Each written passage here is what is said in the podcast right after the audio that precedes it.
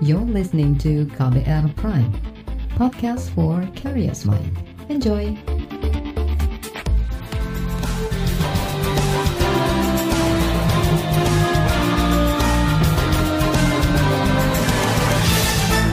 Halo selamat sore saudara, senang sekali saya Reski Mesanto kembali hadir di KBR Sore Hari ini tanggal 13 April 2021 Dan kali ini saya mau ajak Anda untuk membahas tentang rencana merger dua kementerian Yaitu Kementerian Pendidikan dan Kebudayaan Serta Kementerian Riset dan Teknologi pada akhir pekan lalu, sidang paripurna DPR menyetujui usulan atau permintaan Presiden Jokowi mengenai penggabungan dua kementerian itu. Persetujuan DPR terhadap merger dua kementerian ini terbilang instan, kurang dari dua pekan setelah DPR menerima surat dari Presiden Jokowi. Ini menimbulkan pro dan kontra, terutama menyangkut nasib meneliti di Indonesia dan arah riset dan inovasi ke depannya. Saudara, sidang paripurna DPR pada 9 April lalu menyetujui penggabungan sebagian tugas dan fungsi Kementerian Riset dan Teknologi ke Kementerian Pendidikan dan Kebudayaan. Selain menyetujui penggabungan Kemenristek ke Kemendikbud, rapat paripurna ketika itu juga menyetujui pembentukan Kementerian Investasi. Berikut hasil keputusan rapat paripurna DPR yang dibacakan Wakil Ketua DPR Sufmi Dasko Ahmad. Pengubahan sebagai akibat pemisahan atau penggabungan kementerian dilakukan dengan pertimbangan Dewan Perwakilan Rakyat dan sesuai dengan hasil rapat konsultasi pengganti rapat BAMUS tanggal 18, 8 April 2021 yang telah membahas surat Presiden nomor R strip 14 garing pres garing 03 garing 2021 perihal pertimbangan pengubahan kementerian dan menyepakati A. Penggabungan sebagian tugas dan fungsi Kementerian Riset dan Teknologi ke Kementerian Pendidikan dan Kebudayaan sehingga menjadi Kementerian Pendidikan, Kebudayaan, Riset, dan Teknologi. B. Pembentukan Kementerian Investasi untuk meningkatkan investasi dan penciptaan lapangan pekerjaan dilanjutkan dengan pengambilan keputusan. Selanjutnya kami selaku pimpinan rapat akan menanyakan kepada sidang dewan yang terhormat, apakah hasil keputusan rapat badan musyawarah pengganti rapat konsultasi dapat terhadap pertimbangan penggabungan dan pembentukan kementerian dapat disetujui? Itu tadi aklamasi persetujuan anggota DPR saat dibacakan hasil rapat paripurna oleh Wakil Ketua DPR Sufmi Dasko Ahmad. Tidak ada penjelasan sebagian tugas dan fungsi mana dari Kemenristek yang digabung ke Kemendikbud dan mana yang tidak. Sementara itu rencana peleburan dua kementerian ini justru disayangkan orang nomor satu di Kementerian Riset dan Teknologi. Menteri Ristek sekaligus Kepala Badan Riset dan Inovasi Nasional Bambang Brojonegoro menilai, keputusan penggabungan dua kementerian itu bertentangan dengan usulan soal perubahan nomenklatur atau tata nama Kemenristek. Saya sudah mengusulkan kalau dipisah, BRIN-nya terpisah sebagai badan, kementerian yang kalau bisa kembali ke Ristek Dikti ya karena di situlah sebenarnya kombinasi yang baik ya karena Dikti pendidikan tinggi itu memang heavy-nya di research ya dan lembaga riset tentunya dengan perguruan tinggi adalah tadi komponen-komponen utama yang bisa melakukan kegiatan uh, ilmu pengetahuan, teknologi, dan inovasi di Indonesia. Menteri Riset dan Teknologi Bambang Brojonegoro tak bisa menyembunyikan rasa sedihnya atas rencana peleburan Kemenristek ke Kemendikbud. Bambang juga belum mengetahui bagaimana selanjutnya nasib Badan Riset dan Inovasi Nasional atau BRIN maupun lembaga pemerintah non-kementerian atau LPNK berbasis riset lainnya usai DPR menyetujui keputusan merger dua kementerian. Ya, unfortunately itu keputusan yang sudah diambil ya. Dan ya tak, saya belum tahu nanti detailnya bagaimana ya. Yang pasti itulah yang akan berlangsung dan saya nggak tahu nanti berinnya juga dengan format apa apa yang akan terjadi dengan para LPNK saya juga susah menebak ya karena kalau versi saya dari dulu para LPNK itu tetap eksis sebagai institusi hanya statusnya yang berubah dari LPNK yang sifatnya birokratis menjadi lembaga penelitian yang tidak birokratis. Itu tadi Menteri Riset dan Teknologi sekaligus Kepala Badan Riset dan Inovasi Nasional Bambang Brojonegoro. Saudara, selanjutnya laporan khas KBR akan menghadirkan kisah mengenai alasan banyak meneliti Indonesia memilih berkarir di luar negeri. Selengkapnya tetaplah bersama kami di KBR sore. You're listening to KBR Pride, podcast for curious mind. Enjoy!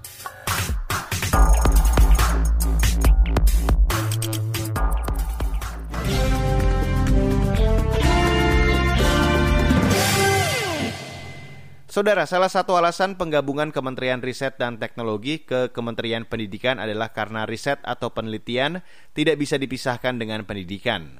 Kenyataannya, saat ini banyak peneliti Indonesia yang memilih berkarir di luar negeri karena merasa kurang perhatian. Apa saja keluhan mereka?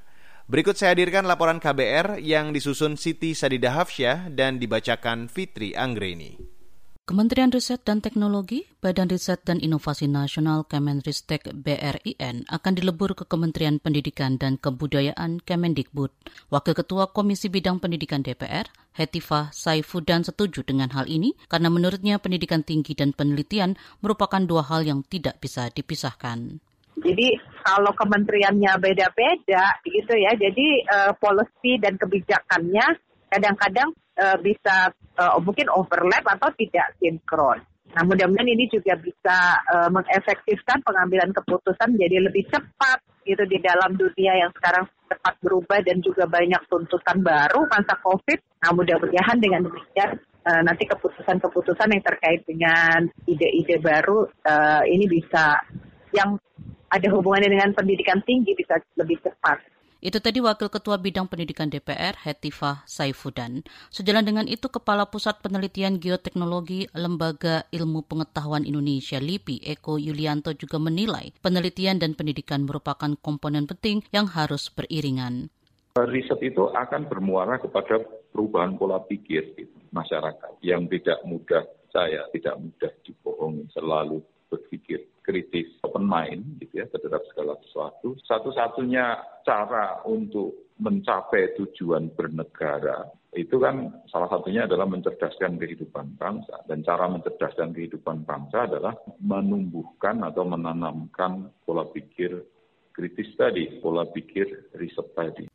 Akan tetapi pada praktiknya, peneliti kerap dihadapkan dengan dua pilihan, yaitu untuk meniti karirnya di dalam negeri atau di luar negeri. Eko berpendapat ketersediaan sarana dan prasarana menjadi salah satu alasan peneliti Indonesia lebih memilih berkancah di luar negeri. Orang yang memiliki passion di bidang riset itu, dia juga membutuhkan sarana prasarana pertama.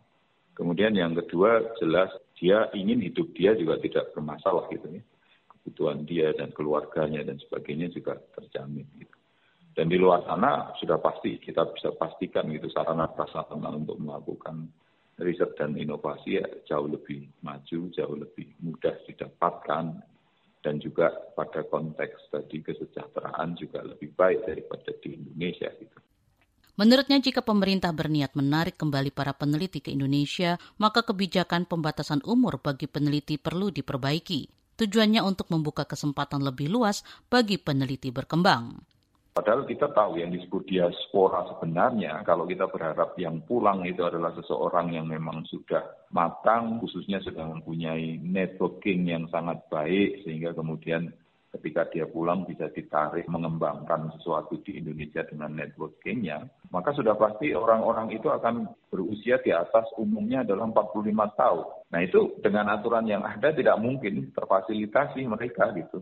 Pendapat serupa juga dilontarkan Ketua Dewan Pakar Institut Gizi Indonesia, Sangkot Marzuki. Ia mengatakan memang tak semua kesempatan penelitian terbuka di Indonesia. Ada beberapa keahlian yang belum bisa difasilitasi. Itu ada kawan orang Indonesia, ya di sana kerja departemen uh, di bagian faal kalau di Indonesia-nya sini. Dan dia keahliannya adalah membuat alat-alat penelitian faal yang sangat sophisticated itu keahlian yang sangat-sangat khusus begitu. Nah tapi dia ingin sekali walaupun istrinya orang Australia, waktu itu ingin sekali untuk mendedikasikan keahliannya ke Indonesia. Sempat pulang dia. Tapi di sini nggak ada yang bisa pakai ke keahliannya yang sangat spesifik itu. Nah, akhirnya dia kembali lagi begitu. Berdasarkan pengalamannya, Sangkot menuturkan peluang peneliti mendapatkan hibah sebagai sumber anggaran penelitian di Indonesia juga cukup terbatas, berbeda dengan kesempatan yang terbuka lebar di luar negeri. Laporan ini disusun Siti Sadida. Saya Fitri Anggreni. Saudara Presiden Jokowi dikabarkan masih merundingkan struktur organisasi hasil merger antara Kemenristek dengan Kemendikbud. Bagaimana kemungkinan restrukturisasi kabinet setelah penggabungan ini? Selengkapnya sesaat lagi, tetaplah di KBR sore. You're listening to KBR Pride, podcast for curious mind. Enjoy!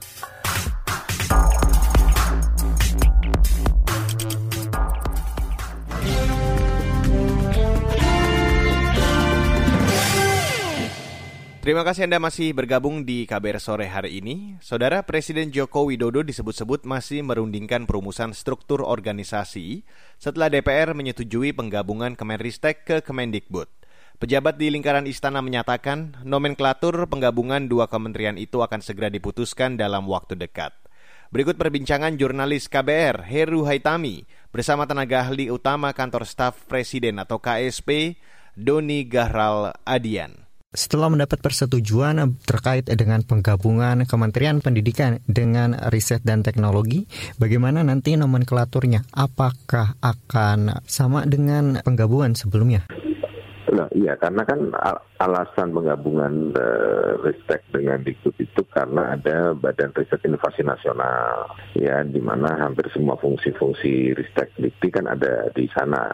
Jadi akhirnya uh, apa namanya uh, Ristek digabungkan dengan Kemendikbud. Nah, setelah penggabungan itu tentu saja ya akan dipikirkan mengenai keorganisasiannya, ya, struktur organisasi, kemudian apa siapa saja yang menempati nanti ristek itu akan menjadi bagian lagi atau seperti apa. Nah itu kan harus dibicarakan secara lebih serius itu. Nah, sekarang kemarin uh, yang dimintakan ke presiden eh, ke DPR itu hanya persetujuan tentang penggabungan, tapi teknisnya akan dibicarakan kemudian. Ini dalam waktu dekat pasti. Lalu bagaimana nasib menteri dan juga kementeriannya? Iya, pasti kalau ada penggabungan kan tentu saja ada yang posisi yang hilang, itu biasa. Ya nanti apakah uh, apa namanya Pak Bambang Brojo akan menempati pos baru atau tidak itu nanti keputusan presiden. Sebetulnya jika dilihat dari urgensinya apa yang kemudian menjadi pertimbangan presiden untuk menggabungkan kembali Kemendikbud dengan riset dan teknologi ini? Ya tadi kan alasannya jelas bahwa dengan adanya BRIN itu maka ya uh, apa fungsi-fungsi pengelolaan riset itu sekarang ditangani oleh BRIN. Jadi uh, apa namanya ristek kembali ke, ke, ke pendidikan ya. Nah sementara BRIN itu bukan cuma mengurusi riset yang terkait dengan uh, pendidikan tinggi, tapi semua uh, apa namanya riset apakah itu di universitas atau di lembaga atau kementerian atau R&D swasta itu semua akan ditangani oleh BRIN itu. Jadi riset yang terkait dengan pendidikan tinggi ada di Kemendikbud ya, Ristek, uh, Kemenristek dan pendidikan dan riset teknologi ya dan riset yang lebih luas terkait dengan inovasi, terkait dengan hilirisasi, dengan industri itu ditangani oleh BRIN. Keputusan menggabungkan kembali Kementerian Pendidikan dan Kebudayaan dengan Riset dan Teknologi ini kan bersamaan dengan munculnya ya kementerian baru yakni Kementerian Investasi. Nah, bagaimana menjawab pertanyaan publik bahwa menghilangkan Kementerian Ristek ini bukan berarti pemerintah hanya mengedepankan investasi? Enggak, saya kira itu uh, hal yang berbeda. Jadi investasi ini kan memang untuk menciptakan lapangan pekerjaan. Satu, yang kedua untuk alih teknologi dan alih pengetahuan, sehingga kita punya tenaga kerja terampil yang uh, bisa take over industri-industri uh, yang strategis di masa yang akan datang. Nah itu kalau untuk bidang investasi, ya kalau Kementerian penggabungan Kemenristek itu ya memang ada urgensi untuk memisahkan antara riset yang lebih umum dengan riset yang terkait dengan pendidikan tinggi. Itu aja sebenarnya. Nanti dengan BRIN itu akan lebih optimal ya bagaimana apa namanya riset-riset dan inovasi yang bisa kemudian masuk ke industri yang menjadi satu menjadi satu inovasi bagi industri dan bahkan menjadi satu yang bisa dikomersialisasikan. Nah itu semuanya akan dihandle oleh BRIN gitu. Uh, kalau untuk Kemendikbud Ristek ya tentu saja eh, riset-riset yang ada di perguruan tinggi ya yang apa namanya terkait dengan apa namanya uh, kebaruan terkait dengan terobosan-terobosan di pengetahuan itu Saudara, itu tadi Doni Gahral Adian, tenaga ahli utama kantor staf presiden. Sementara itu, kalangan peneliti berharap peleburan Kementerian Riset dan Teknologi ke Kemendikbud membawa kemajuan bagi pelaksanaan riset dan pengembangan berbagai produk di tanah air. Simak perbincangannya sesaat lagi, tetaplah di KBR Sore. You're listening to KBR Pride, podcast for curious mind. Enjoy!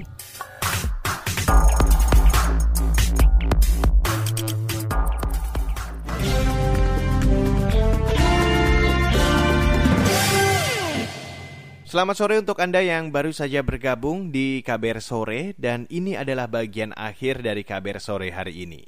Saudara, rencana peleburan Kementerian Riset dan Teknologi ke Kementerian Pendidikan dan Kebudayaan diharapkan bisa menggairahkan pekerjaan riset, penelitian, dan inovasi. Kalangan peneliti mengingatkan selama ini Indonesia banyak mengimpor aneka produk dari luar negeri karena memang riset dan pengembangan produk di Indonesia belum berlangsung maksimal. Selengkapnya kita dengar Wawancara jurnalis KBR Reski Novianto dengan Ketua Umum Himpunan Peneliti Indonesia atau Himpenindo Syahrir Ika. Apa tanggapan Anda seputar peleburan Kemenristek yang digabung ke Kemendikbud? Dan apakah riset dan penelitian kita saat ini sudah berjalan on the track? Menurut saya, ini kan kebijakan pemerintah, kebijakan politik pemerintah, saya boleh menyatakan seperti itu. Jadi urusan kelembagaan atau kementerian, itu urusan, urusan pemerintah, yaitu urusan presiden. Beliau mau membawa riset ini, pekerjaan-pekerjaan yang terkait dengan riset dan pengembangan, bahkan inovasi. Ini mau dibawa ke mana? Nah, di awal-awal pemerintah dalam hal ini presiden sudah mengatakan bahwa riset ini merupakan hal yang mutlak bagi sebuah bangsa kalau mau maju. Nah, jadi kalau mau maju, bangsa itu harus punya infrastruktur riset dan pengembangan yang benar-benar kaliber, kan begitu. Kita impor begitu banyak karena kita tidak bisa membuat di dalam negeri. Itu masalahnya. Mulai dari misalnya ngelola tambang saja kita kalah. Kita punya raw material yang begitu banyak, tetapi kita mengimpor barang jadi dari luar yang mereka gunakan raw material kita, mereka oh, luar negeri, di negara mereka kita impor. Ya itu artinya apa? Artinya R&D kita belum jalan, belum efektif gitu maksud saya, belum jalan ya, belum efektif. Udah jalan tapi belum maksimum. Dengan peleburan Kemenristek ke Kemendikbud, nantinya akan seperti apa Anda melihat peta jalan atau roadmap riset dan penelitian di Indonesia? Kami berharap apa pun kelembagaan yang dibentuk, apa pun roadmap ke depan seperti apa, yang penting para peneliti ini lebih optimal kalau negeri ini itu memanfaatkan kompetensi mereka untuk bangsa. Kan itu maksudnya kan, jangan sampai kita merubah kelembagaan, peneliti misalnya tidak mendapat tempat untuk berkarya ya kita rugi negeri. 9 ribu peneliti ASN, 600 lebih profesor Pak. Kalau seandainya kita tidak mengutilize mereka, negara itu rugi dari human capitalnya. Menurut saya posisi Pedindo ya kami menunggu apa yang akan diputuskan pemerintah, ya kami akan berada di posisi bagaimana bermitra dengan pemerintah, memajukan riset dan lembaga penelitian itu sendiri.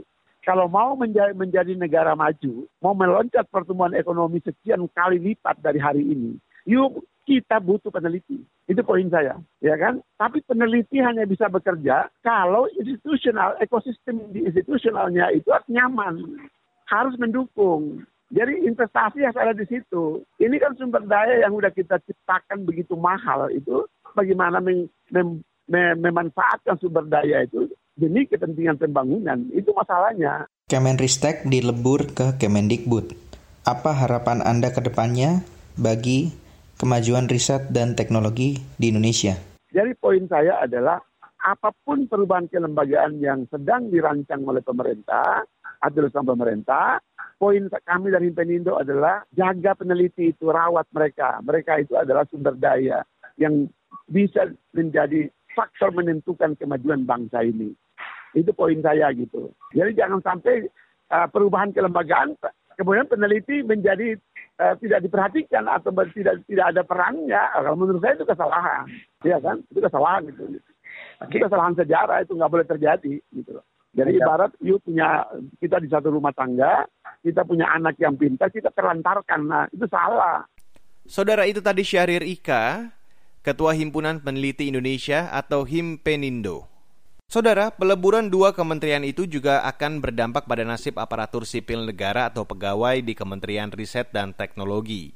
Pelaksana tugas Kepala Biro Humas, Hukum, dan Kerjasama Badan Kepegawaian Negara atau BKN Paryono, seperti dilansir CNBC mengatakan, PNS Kemenristek akan tetap berstatus sebagai abdi negara. Hanya saja akan ada perubahan struktural dengan penggabungan itu.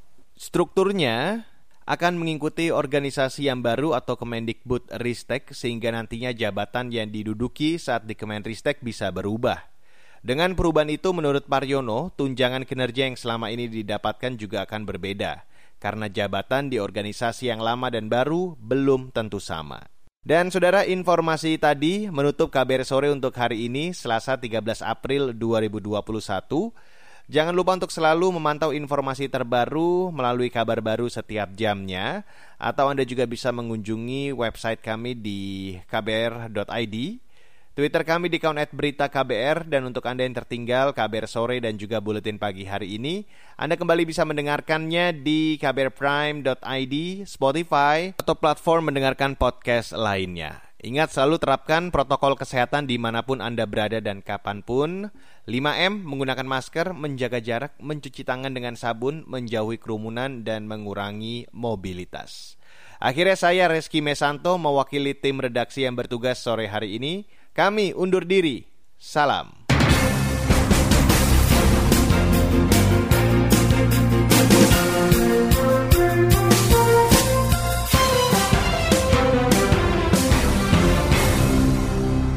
KBR Prime, cara asik mendengar berita.